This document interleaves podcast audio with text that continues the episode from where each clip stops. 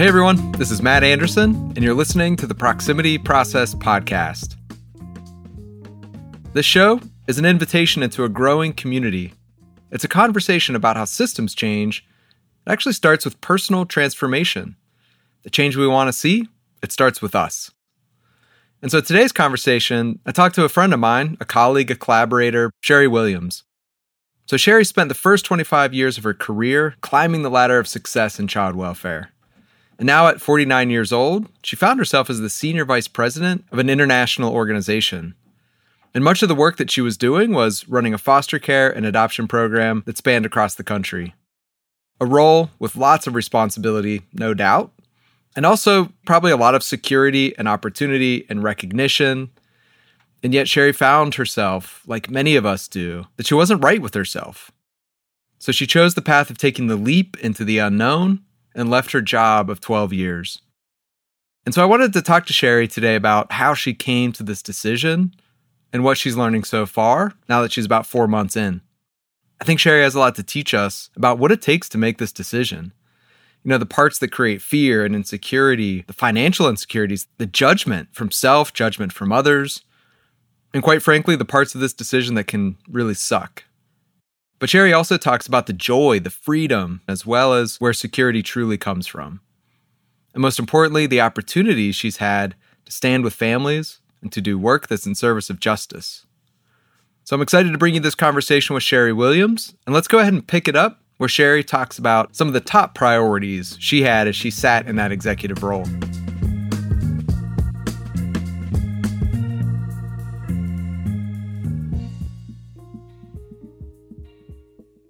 So 50 programs, $50 million budget, few hundred employees. There's a lot for you to be responsible for and thinking about. What like what would you say was your top priority? I mean, there were definitely a lot, but I would say my top 3 priorities were leadership development. Number 2, just from a cultural perspective, I'm a Florida girl. I came from a highly diverse state and city. I was in Orlando in Central Florida and moved to West Michigan, which is nowhere near as diverse. And so I'll just say like diversity inclusion work was also a huge priority.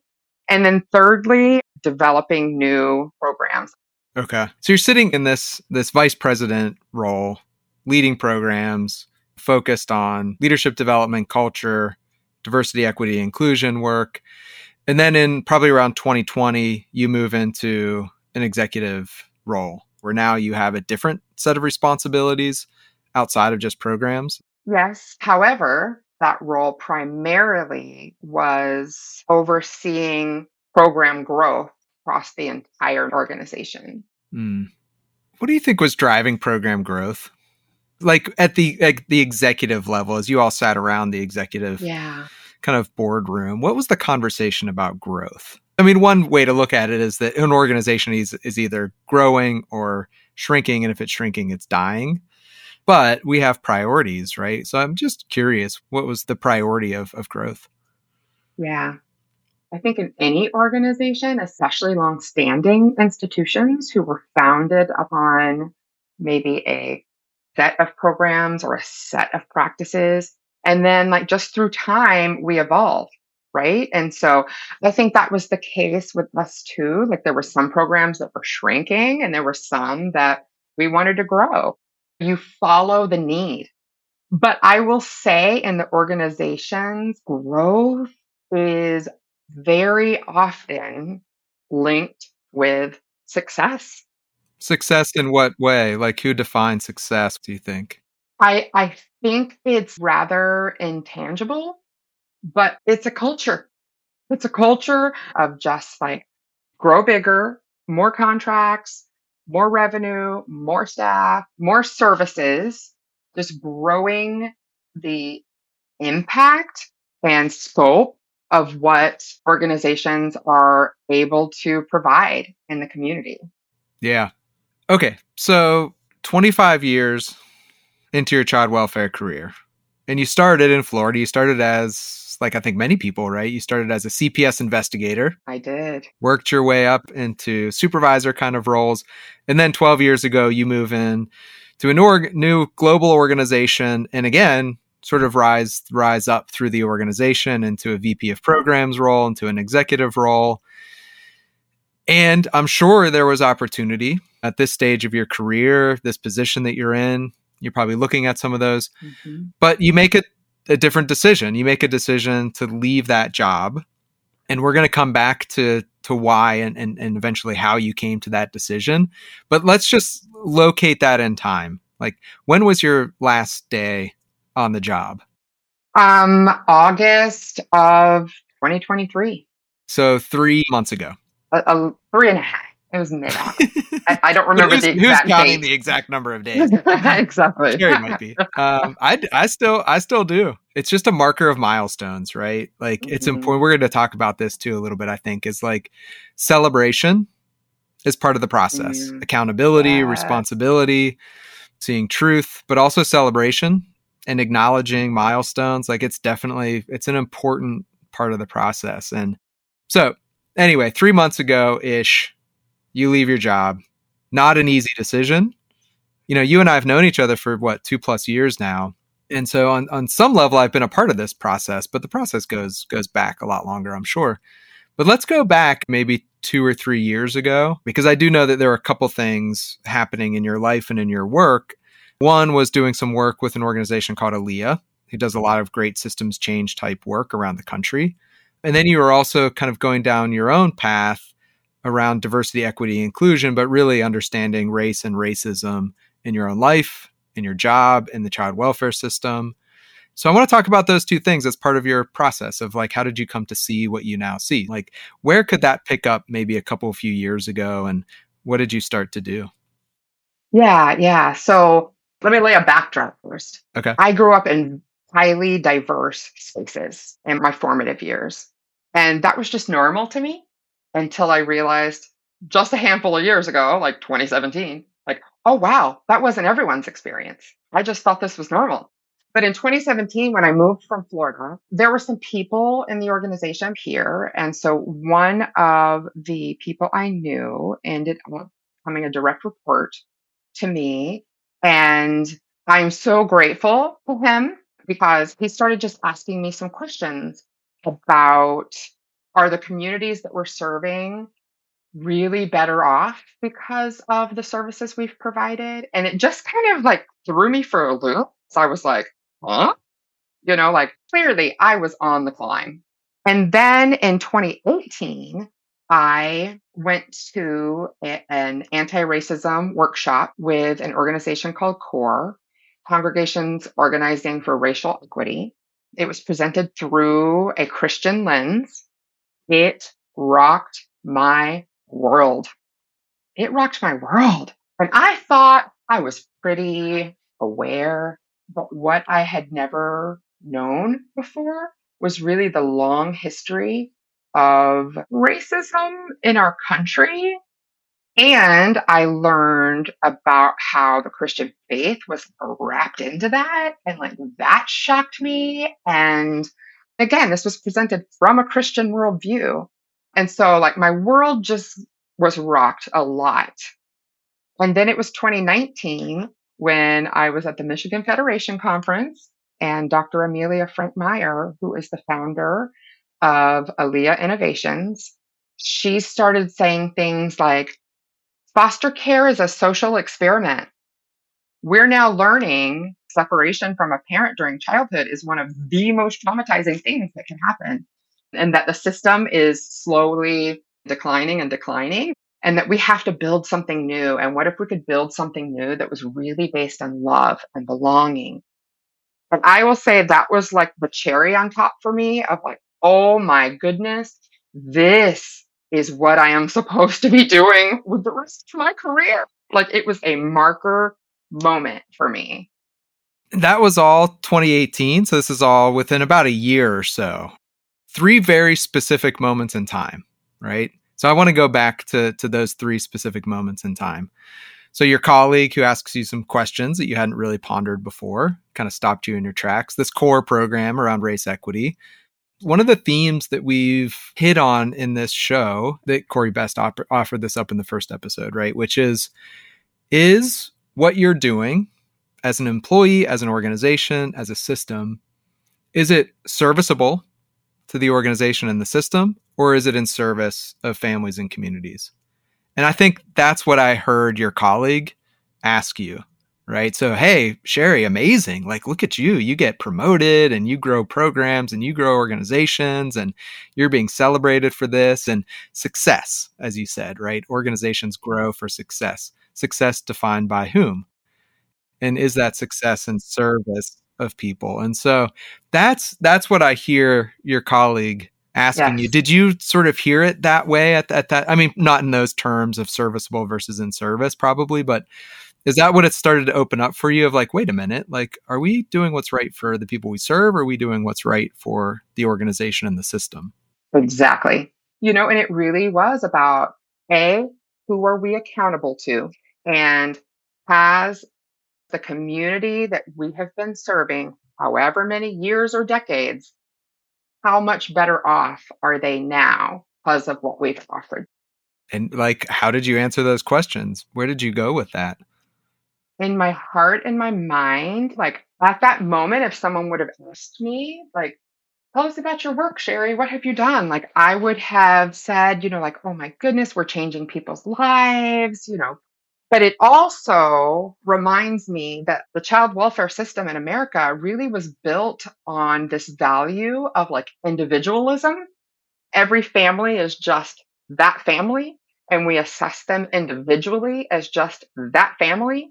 And never, I'm embarrassed to say, but really never in my career had I really even thought about like how the families that we were serving experienced these systemic issues that oftentimes kept them trapped in their circumstances, kept them trapped in their locations. And so just starting to learn about all of that and have lots of conversations with this colleague who had very close proximity because he's from the city, he grew up in the city, he lived in the city, like the communities that we were serving were his community. Right. And isn't it fascinating that we can sit in these program leadership roles? And what you're saying, which I don't think is uncommon, having never really truly considered is our work helping people? I, I, I don't think we do nearly a good enough job of finding out what people think about our programs, how we provide them, how we make them feel, all of that, right? You know, we And Matt, when we do and we get some really hard feedback, I have seen it time and time again. I've been guilty of doing it myself. Yeah. Of just completely dismissing that and saying, well, they're just mad because their kids were taken away. Or, you know, of, of course they're not going to appreciate our services. They just want their kids. And I just look back at that with just a totally different lens. Yeah. Than I did then. And it's and it's tough too, like to keep it personal, right? Because I'm sure a lot of people in your circles and in your world, family, friends, people at the gym, you know, they see you, oh, I work in, you know, the foster care and adoption child welfare world. Oh, wow, you know, you're doing amazing work. That must be so rewarding and good for you. And so it's so easy to fall into the trap to say, yes, I'm I'm out here changing people's lives. I'm doing things that are helpful to people. And the, the complexity of it is that sometimes that is true. And then the full truth, right? Which is what this process is about right? Which is that many times what we do is not helpful and it is harmful and it is burdensome the narrative around our work can keep us blind to that truth. And the way the system is set up and structured. The first eight years of my career, I just worked in investigations and you in and you were out, in and out, in and out. I removed probably like close to 100 kids when I was a CPS worker. And there were things going on in the state at the time that made us very risk averse. But all I knew was what I did on the front end. And then I moved on to the next case. I never knew what happened with those kids until eight years into my career. I then say, selfishly, I want to round out my career. I want to work on the back end of the system now just to get more exposure and experience. And so I go and I work for a foster care and adoption organization. And I saw these kids who had been removed I saw some kids that I had removed who were still in foster care 10 years later. And that made like I had just this inner like, was there a different way? Because for them to age out of foster care and bounce around from place to place and never get a family, are they really better off? So, 2018 ish, your colleague Justin, shout out to Justin, gifts you this, this question How do you know your work is improving the lives of families and communities?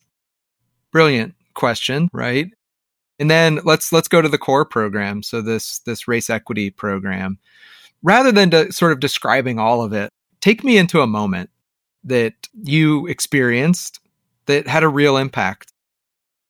So on the first night of training, it's a two and a half day intensive time together. So on the first night, we did something called a timeline exercise where we went through from like the 1400s up until today, and we had massive stickies across all the walls.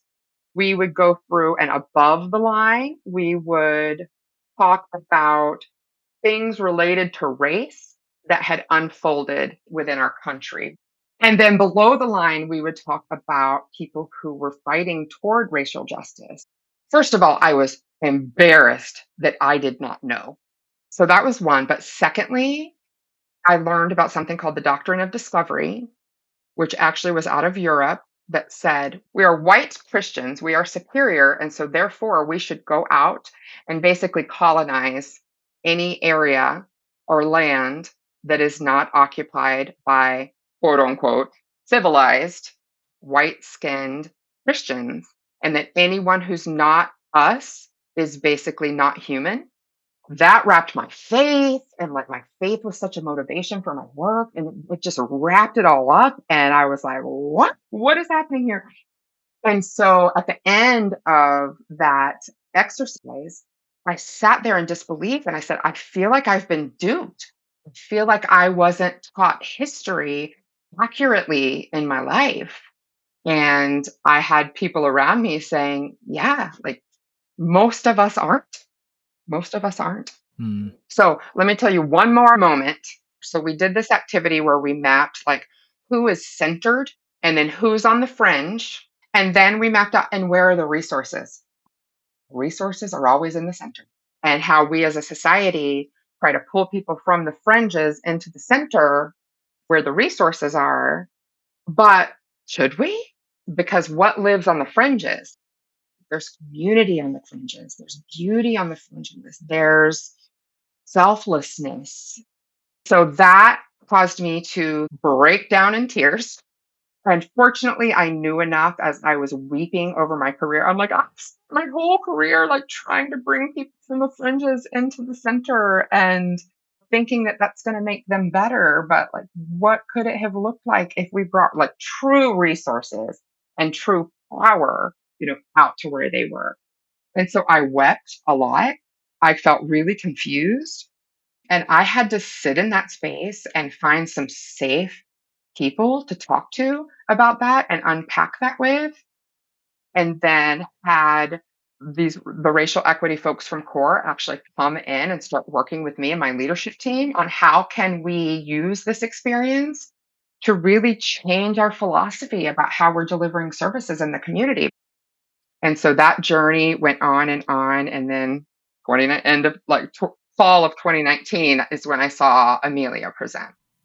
Okay. So the center and the fringes image is a good image, right? Like I can, I can make sense of, of what that looks like. So what you're connecting that to in a child welfare context, I think, is that the child welfare system goes out and surveils and inve- investigates and judges people living in the fringes and then removes their children, takes their children away from families and communities.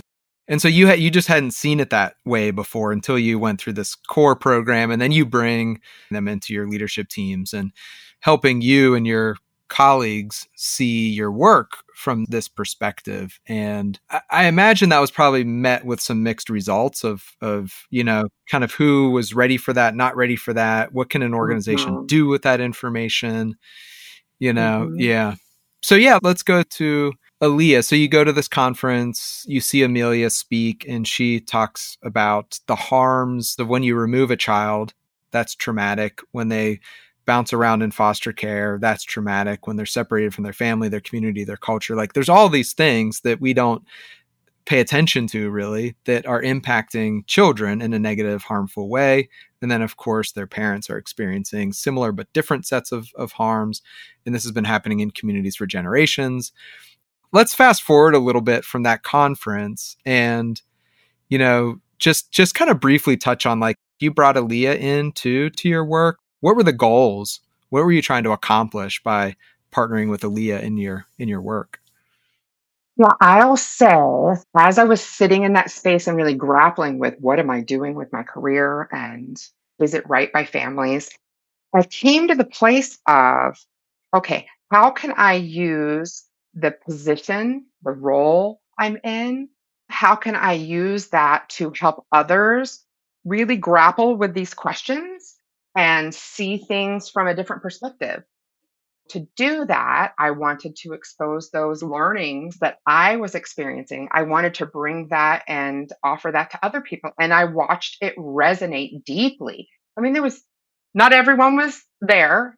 Um, I will say the large majority of people had their worlds rocked too. Now, keep in mind, one of the things I mentioned in my role was to grow programming across the nation. Well, all this was culminating. You know, 2020 happened. Well, even before 2020, but like I was only in my executive role less than six months before everything shut down with the pandemic. And so we've got this big racial reckoning happening in the US, all of this learning that I've done, and I'm supposed to be growing programs. And our refugee and immigrant programming was exploding with growth. Because of all the removals that were happening at the border? Yes, family separation crisis was happening as I was in my core training in 2018. And we're hearing Jeff Sessions quote scripture as justification for removing children from their parents at, at the southern border. And like, I'm still a woman of faith, you know, but I just saw. So let me, yeah, let me ask you this question from that point. So you're still a woman of faith and you're still an executive and you have this growth responsibility. And I'm just curious, like, how would you describe the conflict, the internal conflict that Cheri's having at that time? Yeah, I'm very much a both and person. Like, I believe 90 plus percent of the time that we can find a both and solution. And so I, you know, stepped back and just said, Hey, I'm responsible for growing programming.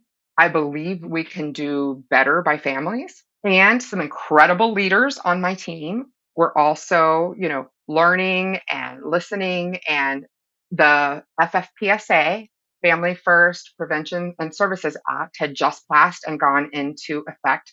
So I was like, it's both and. I'm going to grow family preservation services. I'm going to grow programs that keep families together and invest in families and communities. So that was my both and. But was focused on keeping families together and strengthening families. Okay. So that was how you dealt with the conflict that might have been internal.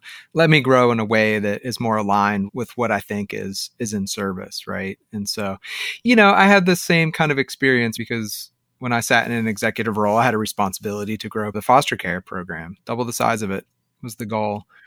And so the way I dealt with the conflict of that was, well, we can grow it we can improve the quality of it and we can improve consistency across the state because that's now going to be a very large program. It was this idea that, like, okay, we're not in the business of foster care. We're in the business of helping kids leave foster care as quickly as possible and ideally back to their family. That was my mantra. I felt pretty good about that. And then we had a 300% increase of exits to reunification. That was success, right? Business success, program success, impact success. Everybody felt good about it. And then I came to the realization I couldn't look away from, which is yes, and we had to completely disrupt and dismantle a family before any of that could have started. And I couldn't justify anymore the the both and. Yeah. Yeah. Cuz I'm a both and person too, right? And uh-huh. and at some uh-huh. point it came to came to a head. Okay. So now we're in like the 2020 era. So let's kind of fast forward a little bit to around 2020, 2021 the process as as we laid it out here of seeing the truth of the system that you didn't see before and then seeing yourself in that truth. So how would you kind of like summarize what you were seeing that maybe you weren't seeing before within the child welfare system when we get to that point in your process? Yeah. So, what I saw in the child welfare system I hadn't seen before who are we here to serve? Are we here to serve our organization getting bigger? Or are we here to actually see children thrive within their families, within their communities? And those two things I just saw very juxtaposed with one another. And I got really, I took some time off of work. I had some things going on in my life and just needed some time to maintain my own health and well being and wellness. And I took some time identifying what are my values? What do I value in my life? What do I value in my work? Am I walking in right relationship with mm-hmm. myself? You know, you know, you know all this, Matt. Yeah, I know all this. you were one of the voices in my lifetime. Um, and I think though that like I, I agree that it's it's individual, and I, I think to challenge that a little bit, I think that once you go through a process that you went through, and once you start to see the things that you started to see, there are positions that we sit in that we can't. We can't be both and and have integrity within ourselves right? So this idea of right relationship is like, am I right with myself first? And then are we right with people that we serve? If the people that we serve are families and communities that have been on the fringes, intentionally under resourced and over investigated for generations, and we're continuing to pull their children into the center, you know, can we be right with those families? Once we see it that way, it's really, really, really hard to convince ourselves that we can be in the both and, right? You know, my understanding is that's what you're feeling now in, in 2023. And at 49 years old, 25 years into your career, you make this decision to step away for three or four months. And so, what was your intention during that um, summer of 2023 that you took that break? Well, I will say my intention was to care for and provide stability for my kids. Now, in walking that out, you know, I was also really intentional on who am I? What are my values? And like, what am I good at? And so I was just really intentional about my work values and the type of leader I am. And I also believe wholeheartedly that sometimes we just we complete our missions in certain spaces. And I believe my work in my last position was done. And I've been told out here, you know, um, to continue doing what I'm here to do in these years. Yeah, yeah. So this this break that you take, the summer of 2023, I want to go to a moment in uh, Asheville, North Carolina. So you're in Michigan. You and your three kids came to Asheville, where you have some family. Spent a, a long weekend. I came up from Greensboro, spent I don't know a day and a half there. So at this point, you and I've you know started to like really get to know each other, and I'm supporting you in your process. You're supporting me in my process in a lot of ways. We're becoming colleagues and collaborators and friends, and we're building now this Imagination Factory cohort that we run for people kind of like us as an eight week program. But before that started, we did this like dream session in North Carolina with you. So I, I kind of facilitated this session of what is the future right so you're you know you're 49 years old and three kids and 25 years into your career you have a ton of experience and wisdom and it's risky to take a, a big leap at this stage of your career. So as we did that like what do you recall as the like the values for example? Like what are the values in your work going forward as you as you started to to flush them out? First and foremost i deeply value people. I value justice. I value access to resources and opportunities for everyone. Um, I value equity, not equality. Some people have just had much more of a head start than others. And I, I know you to to value this idea of co-creating together with people, of communities being autonomous in a certain sense, you know, solving their own problems, not needing, you know, outside interventions. So we we kind of went through all that. We went through the things that you're really good at. I mean, you have obviously lots of skills, you know, through your work and other parts of your life. And then we talked about like things that you would want to do going forward. And then I asked you this question like because we had this whiteboard session, right? So we had all these sheets of white paper that we filled up with all kinds of questions that we were working through. And then I just had a sense that you weren't saying something. Mm-hmm. So I asked, what's not on the whiteboard because you're afraid to say it out loud?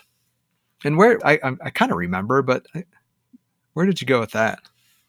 I never want to sound like arrogant or egotistical. Mm-hmm. Um, but I remember you asking me that question and me looking at you and going, I want to be a published author and influencer and speaker. Yeah. But I'm like, but it's really scary to say. Yeah. Yeah. Yeah. So we, yeah, we, I mean, so many of us, right? I mean, I'm sure there's a lot of people that are going to listen to this that also have dreams. Mm-hmm. Yes. Right. And, and, and yeah. And oftentimes we have dreams that are s- selfish on some level and selfless dreams that are in mm-hmm. service of people, in service of ourselves. And, and we get stuck. We get stuck in, in roles and in positions and in mindsets. And we get stuck from allowing our dreams to come to life, you know? And what if we were all in a place where we could bring our dreams to life? Yes, absolutely, Matt. Yes. I mean, you, you, we, you and I have talked about this before.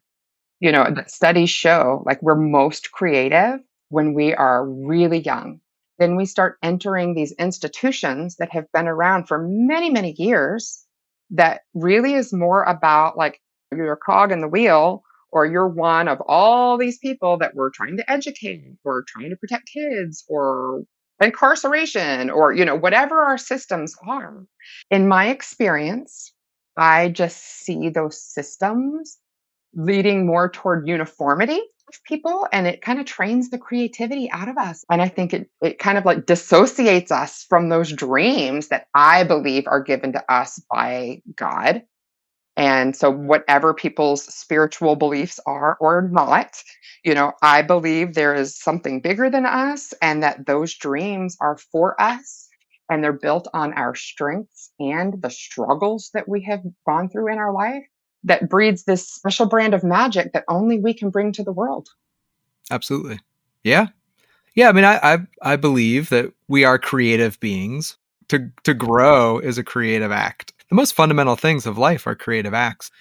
And, I, and yeah, I mean, the institutions that we've created, whether it's our public education system or our child welfare system or so many others, the function of an institution is to kind of systematize and constrain the creativity that we have, the imagination that we have, and we have to follow certain certain rules. And so, granted, that performs some functions in society, but it also is incredibly limiting, and it, and it, and it holds us back from a much more just, beautiful, fair, equitable world. But these institutions, you know, especially when we have kids and we have mortgages and we're trying to prepare for retirement and all these kinds of very real responsibilities that we all have, these institutions give us a sense of security financial security, relevance, opportunity, all kinds of security, right? It's where the resources are. If you think back to that, like center, uh, yes, yep, yeah. Yep. So we stay, we stay in the center, right? We think that we're finding security there, but at the end of the summer of 2023, you make the big decision that you're going to leave your job, that you're not going to seek security and comfort in places that are holding you back, and you're going to let go. So how did you finally come to that decision? Like what was ah, what what culminated? Yeah, it's a big decision. It just became really clear that who I am, my values, what I'm called to do was not going to remain in the space that I was in. And so I didn't have another source of income. I've been the primary provider for my family for years that's still the case. And I did it anyway. And like I said, it's it's terrifying, but I feel I'm exactly where I'm supposed to be. So let's yeah, let's I mean let's talk about like the pros and cons, right? Because no doubt there are a lot of people that are listening to this conversation that are not sure should I be in, should I be out, should I stay, should I go? I have these conversations weekly with people. I think what holds us back is the fears of the unknown is this going to work? Is it not going to work? What are the pros and cons? I don't know what they're going to be. So talk about that. Like, let's start with like, what sucks the most about making this decision now that, I mean, you're three, four months in, so it's still kind of early, but like, what is, what is, what's, what really sucks about this? I am having to really, this is so shallow. I'm embarrassed to say this, but it's the truth. So I have had to change the lifestyle that I am accustomed to living. I can't spend money like I used to. I, quite frankly, have had to take money out of my retirement. And anyone who's had to do that, like it, it gets penalized. Like it's a horrible deal. Um, however, it's not lost on me all of the money that I have in my retirement currently was built by largely separating kids from their families. That's not lost on me.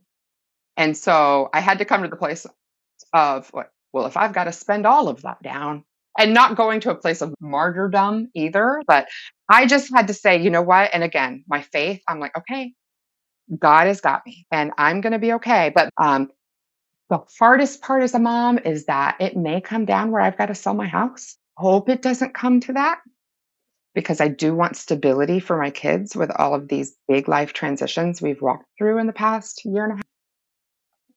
But that's the hardest thing as a mom.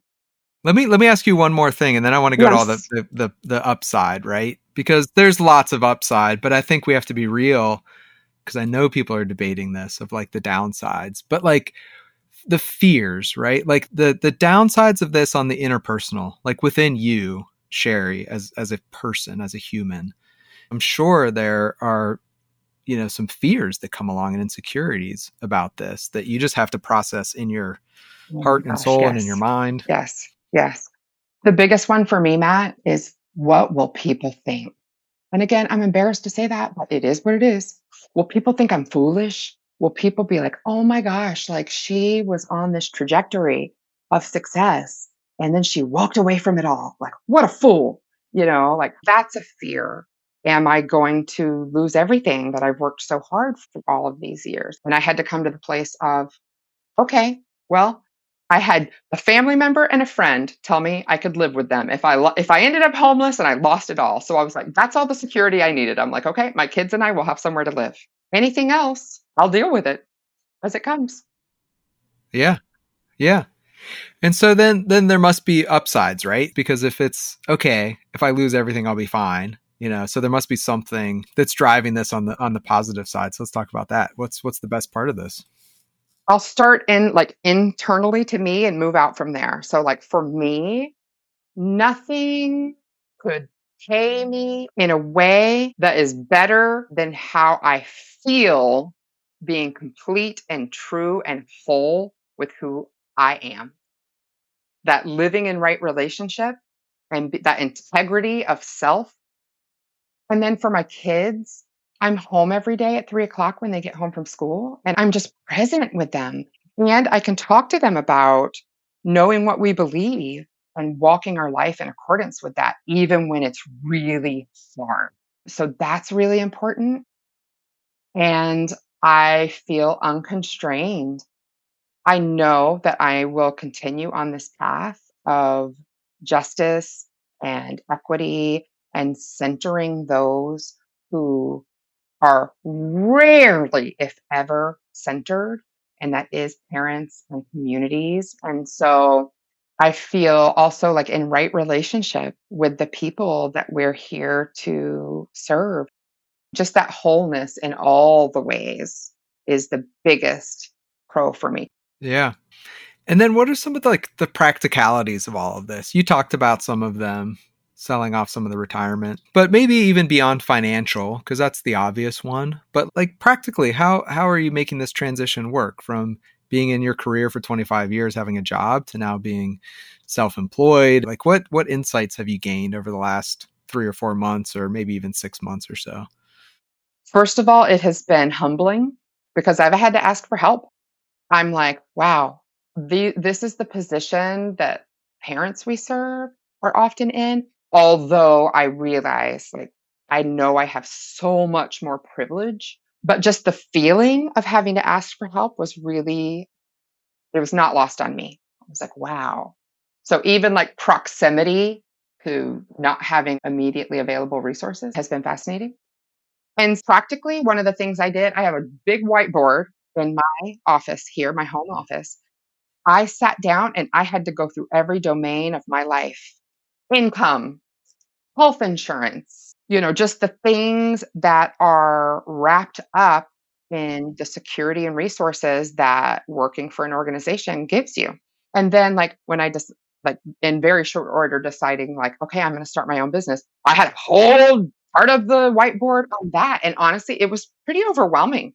I had to step back and stay in close communication with people as I was piecing all of this together. And then literally just yesterday, like I still I have some new things, like it's mostly ideas on my board now because like slowly over time I was like I'm never going to be able to do this. I'm never going to get through all of this and it was overwhelming. But slowly over time, like one by one, all of those things have gotten checked off. And my kids and I have insurance. And so those are just some of the practicalities and realizing I'm going to be okay there also has to be this shedding. My friend Angie says, like, we got to take some stuff out of the backpack for this journey, stuff that we just don't need anymore. For me, it's been some of my thoughts and attitudes about myself and my abilities. It's been about what are relationships that I don't need in my life that no longer serve me, like aren't contributing toward the fullness of my calling what are some of those things I've just got to let go of? Yep. Yeah, there's there's something of the practicalities that starts with like believing and trusting in yourself. And for you that that is tied to your to your spirituality, right? That that God will hold you in this process, right? And so for others it's going to mean something different, right? But it's a trust and, and belief in yourself. And then it just gets really basic of like, okay, if I'm going to take this leap, I have to break some things down. Like, what about finances? What about, you know, the household? What about insurance? What about the kids? What about the business? What about the prospects? Like, you just start breaking it all down. What feels really overwhelming and big, you just start to break it down into all of its parts yep. and create a plan, yep. you know? But what we don't typically do is do them for ourselves, right? Because it's That's right. It's the fear of what's on the other side of letting go of what we think is the security that comes from a job, right? And I think this process that, that you've been going through, that I've been going through, a lot of us have been going through, it's about seeing the truth. It's about being accountable. It's about taking responsibility. But it's also about these other things that we've been talking about. It's, it's about being in right relationship. Once you see the truth, you have to then take stock of am I in right relationship with myself and with other people, the people that I serve. If I can't answer yes to all of those questions, then I, I have to find what am I accountable to and what do I have to take responsibility for? Which to me, that often is a letting go process, that shedding that you talked about, right? There are things that we're going to have to let go of in order to be accountable and responsible so that we can be in right relationship.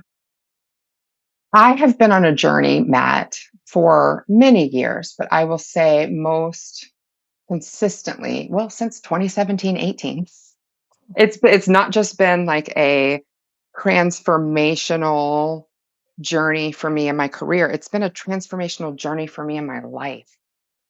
And so a huge part of how I stay grounded is getting and staying connected with my body. I think a lot of things in our life, especially for women, but for everyone, we are taught and socialized to really kind of disconnect from our bodies. We disconnect from our inner knowing, of a spirit of wisdom, discernment, intuition, whatever your beliefs, this inner knowing, this spirit in us. And so for me, it's taking care of my body. So I work out just about every day and yoga and stretching and breathing, like breath work and connecting to my source, which for me is God, and having community that is in alignment with what I believe in my values and um, who I can deeply connect with and be vulnerable with, transparent, and who can hold me accountable and my people, my mm. special, my inner circle people yeah. help keep me grounded as well. Yeah. Yeah. I think some of those hit for me too. So to start to, to, to wrap us up here, I want to ask a, f- a few questions. And the, the first one, it's kind of a big one. I want to get kind of your take on like where do you go next, but in the context of where we started a little bit of like some people see, go through their process and see that, okay, I need to stay within the system. I need to create change from within. I need to fix, improve, transform. And others say, you know, no, I need to be outside of the system. I need to be working at eliminating the system, creating something new to make the system obsolete. Is it either or? Is it a spectrum? Like, I'm even curious about that. But where do you locate yourself on that, like inside, outside, as you go forward? I see myself as a free agent outside of systems, working with systems for change.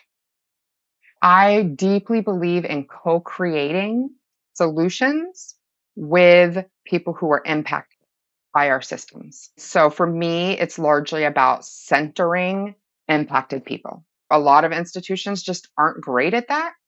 And so if we if we center those people, really listen to what they have to say, and we have to be in the right place. We have to be ready to hear it because if we're not ready to hear it, uh, we we we better not ask. So I'll tell you, Matt, I don't think child welfare institutions, unless they change fairly rapidly, they're not going to have a workforce.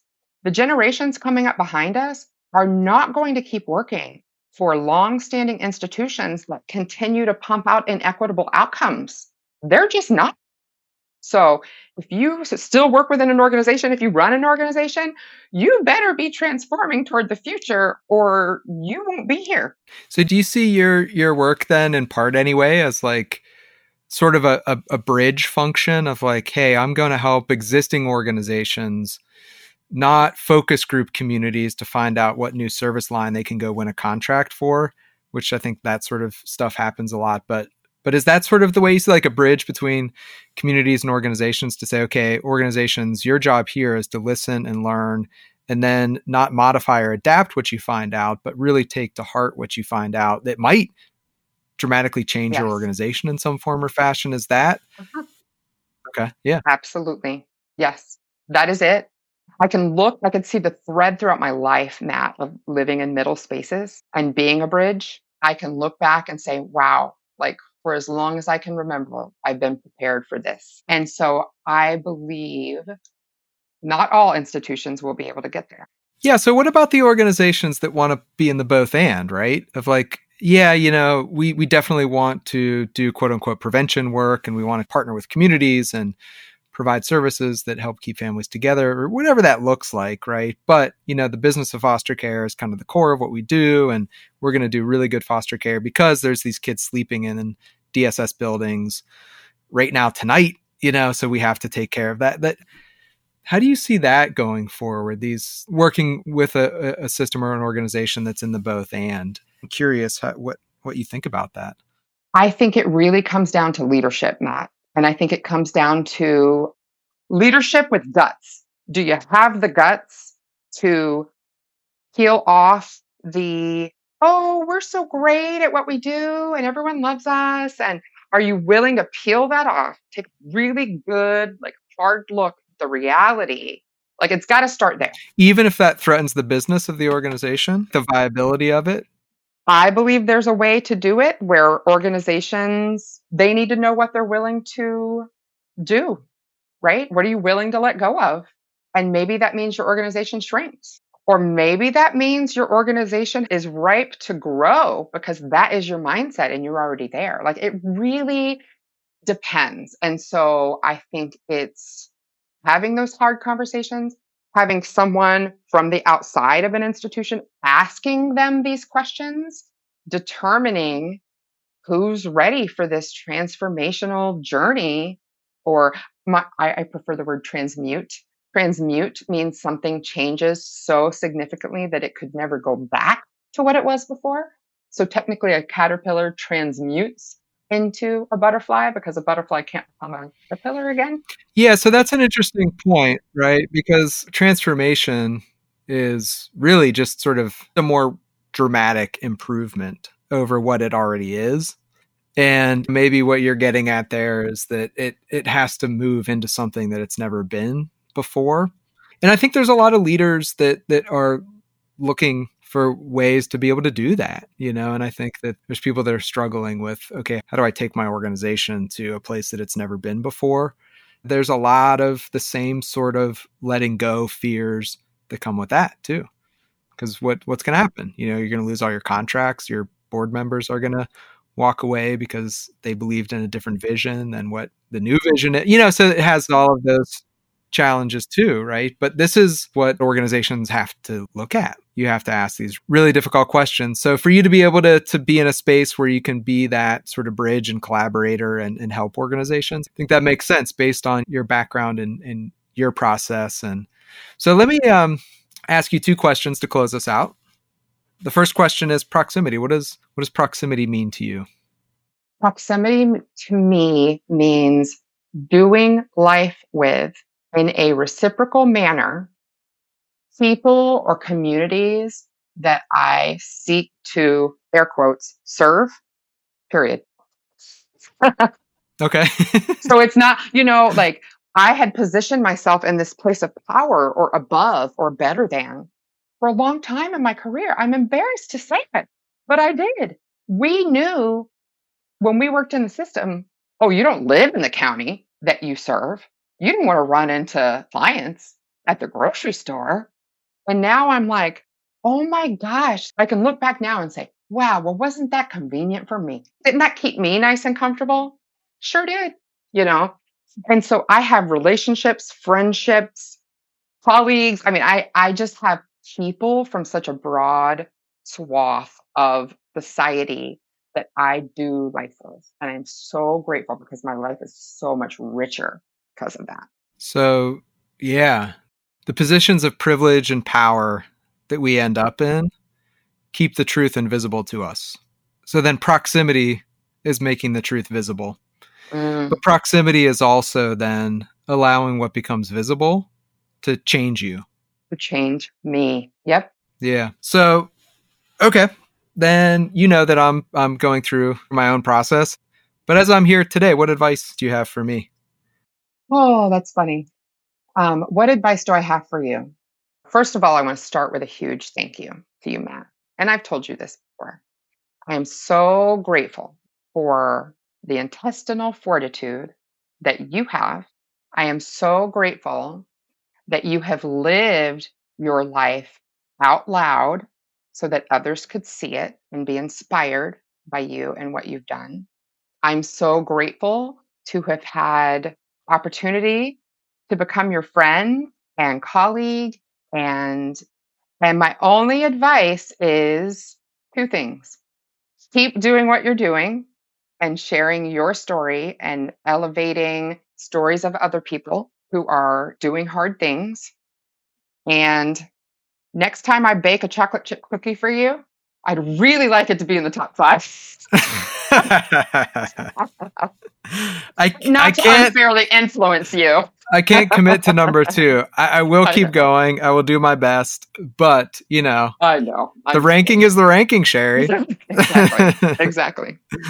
So um, I do need a. I do need another shot, though. I'm going to take my oh, other yeah. shot, no, that's just fine. like Hamilton.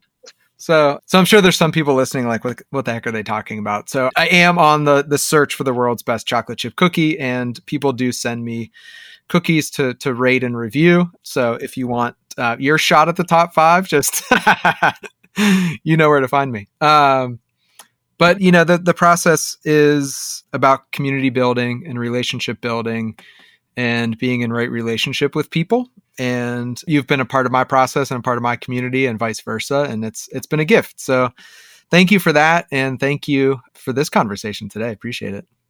Absolutely. Thank you so much matt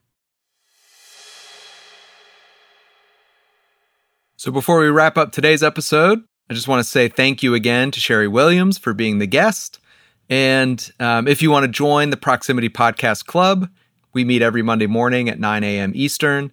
And all you have to do is go into the show notes, find my LinkedIn page, and send me a message. I'll send you an email with the invite, and you can join us every Monday morning. We'll have Cheri with us um, on this next podcast club.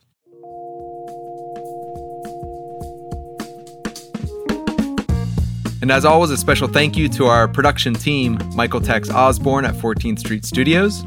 Evan Scher for production support, and Christian Heiges for music. We'll see you on the next one. Thank you.